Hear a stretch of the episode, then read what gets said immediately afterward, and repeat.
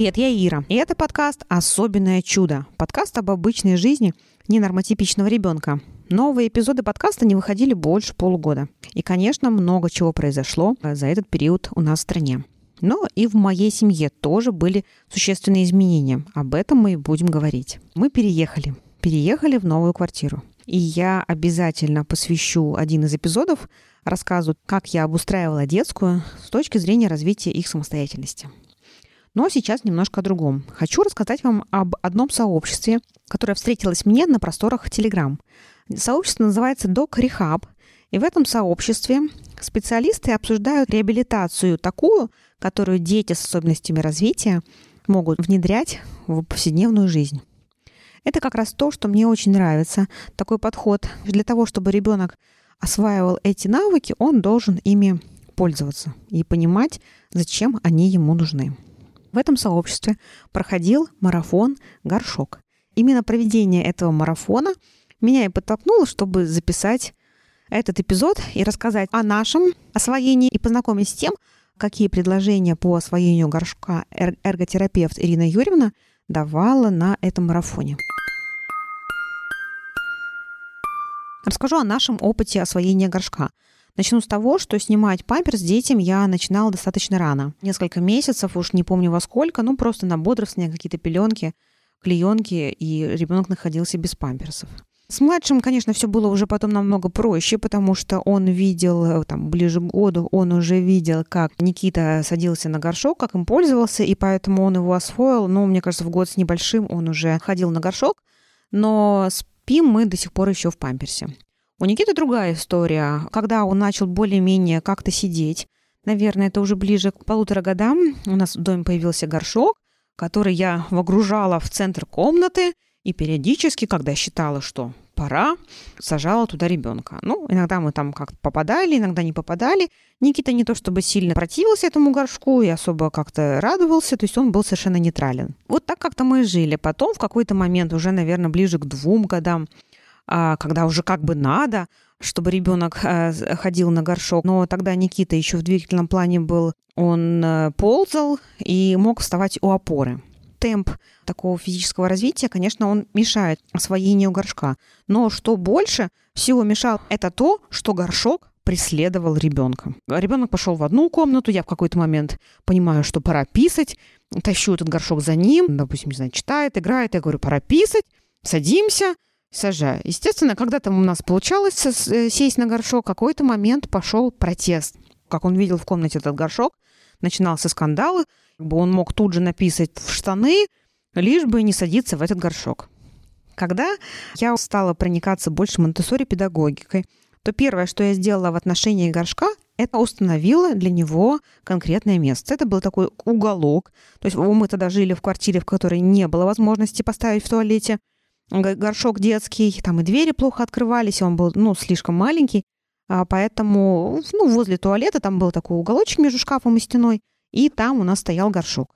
Ну вот, то, что горшок был зафиксирован в одном месте, и я могла пригласить туда ребенка уже, он мог пойти со мной или не пойти, это, конечно, такой первый был этап, что он перестал протестовать. То есть как-то он стал к нему более лоялен. Это уже был большой прорыв.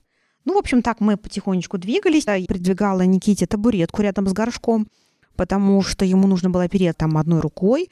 Причем, наверное, это было, скорее всего, с левой стороны, потому что у Никиты правая сторона тела работает немного хуже. Поэтому слева должна была стоять табуретка, он опирался, садился, и также потом э, опирался, вставал, натягивал штаны и шел дальше. Вот, и, в принципе, потом уже мы отказались от этой табуретки, и сейчас Никита пользуется большим унитазом, если достает до него, но накладку на, на унитаз мы не используем, потому что положение в таком, что ноги висят, ему очень некомфортно. То есть ноги сразу напрягаются, ему баланс он плохо держит, если нет опоры на ногах. Поэтому мы можем сходить по маленькому, то есть или только стоя, а если по большому, это, конечно, проблема где-то там в каких-то общественных местах. Недавно летали в отпуск, и мы с собой в ручной кладе в самолет брали горшок. К счастью, в самолете мы им не пользовались, но там в аэропорту где-то без горшка бы мы не справились, особенно если длинные перелеты, какие-то там большие паузы. Это что касаемо моего опыта, моих детей. Что касаемо э, рекомендаций специалистов, эрготерапевта Ирины Юрьевны, что сейчас мы с вами послушаем. Вы знаете, я невероятно рада, что эта тема вот так вот вызвала такой интерес, потому что работая в реабилитации, я очень давно на это стала обращать внимание и даже в свое время провела мини-исследование, когда пообщалась с семьями, вот э, с которыми работаем. Мы посмотрели, сколько, какое количество ресурсов, времени, разных ресурсов тратится на реабилитацию наших ребят и а, какие умения они приобретают. Отдельно мы там смотрели в двигательном плане, это я сейчас не говорю. Я вот про навыки самообслуживания. Я не, не могла понять, почему, тратя такое колоссальное количество ресурсов, очень во многих ответах было, что ребенок ничего не может плане самообслуживания. Ну, то есть вообще везде стояли нули. Я понимаю, что так должно, не должно быть. Ну, не может такого быть. И какие бы сложные ребята не были, да, у каждого из них есть свой какой-то потенциал, и важно именно этот потенциал раскрывать и работать именно вот с активностью, участием а, наших ребят.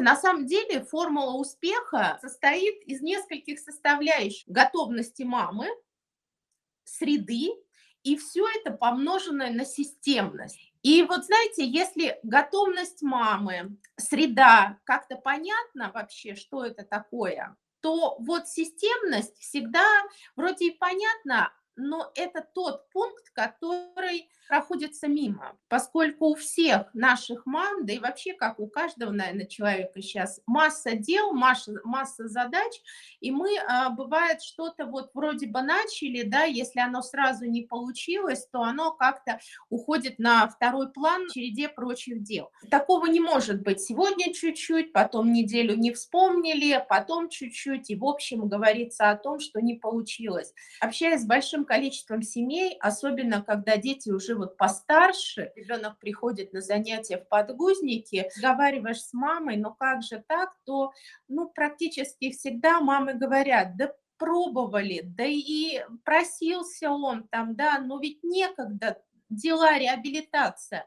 Поэтому системность наша все в этом. Немножко про готовность мамы. Что это такое? Понимание, что это деликатный интимный вопрос. И начинаем мы это уже со смены подгузников и с первого уж точно высаживания на горшок. То есть если мы меняем подгузник, то есть мы это не делаем в людных местах, с раннего возраста формируем, что это некий такой а, процесс интимный, как и каждый человек да, ходит в туалет один на один с собой. Понять, что это может не получиться сразу, и не просто от этого отказаться надо, не получилось и все, а проанализировать. Так или иначе надо быть готовым к тому, что аварии мокрые и грязные могут случаться, да, и могут быть лужи, и могут быть э, больше стирки, конечно, стиральная машинка нам в помощь, но тем не менее.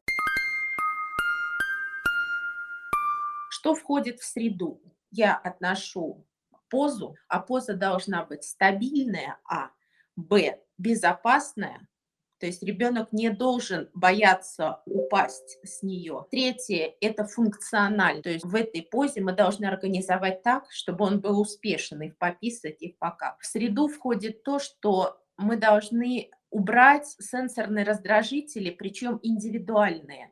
Что это такое? Горшок, допустим, унитаз, могут быть неприятно холодны. Для кого-то это не проблема, для кого-то из ребят особо чувствительных это прям табу. Ребенок отказывает. В туалете может быть яркий свет, и для кого-то из детей это может быть очень таким раздражающим стимулом. Есть ребята, которые слышали, даже если они не пользовались, они заходили по каким-то своим делам, слышали, там смывается вода, да, это шумит это может пугать.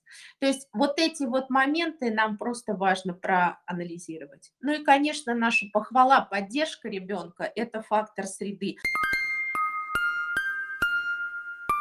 И про системность. Один из основных моментов, которые я прям вот призываю, это повести дневник. Он совершенно простой. В течение дня мечать каждый час.